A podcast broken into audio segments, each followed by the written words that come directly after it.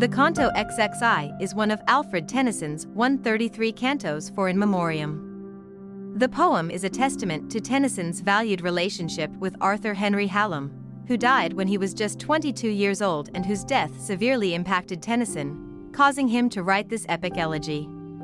Tennyson focuses on finding peace and a way to find hope in it after his friend's untimely loss. Let's read the poem first. I sing to him that rests below, and since the grasses round me wave, I take the grasses of the grave, and make them pipes whereon to blow. The traveler hears me now and then, and sometimes harshly will he speak, this fellow would make weakness weak, and melt the waxen hearts of men. Another answers, Let him be, he loves to make parade of pain that with his piping he may gain the praise that comes to constancy. A third is wroth, is this an hour for private sorrow's barren song, when more and more the people throng the chairs and thrones of civil power? A time to sicken and to swoon, when science reaches forth her arms to feel from world to world, and charms her secret from the latest moon?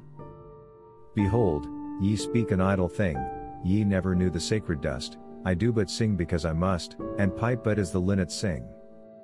And one is glad, her note is gay, for now her little ones have ranged, and one is sad, her note is changed, because her brood is stolen away.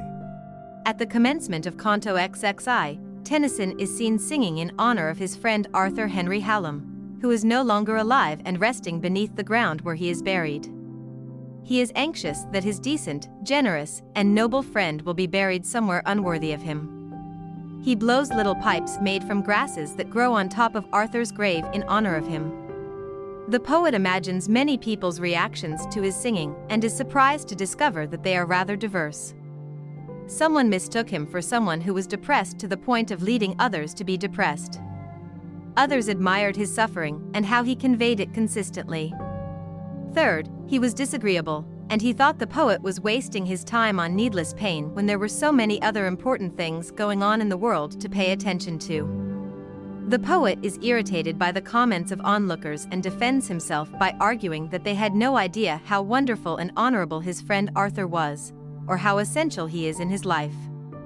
And pipe, but as the linnets sing, he says, as he worships the dust from his friend's tomb and compares his singing to that of a linnet. According to the poet, one linnet may be singing happily because her little birdies are safe in the nest and can fly, while another may be singing sorrowfully because her brood has died. According to the poet, these passersby are conversing without realizing it.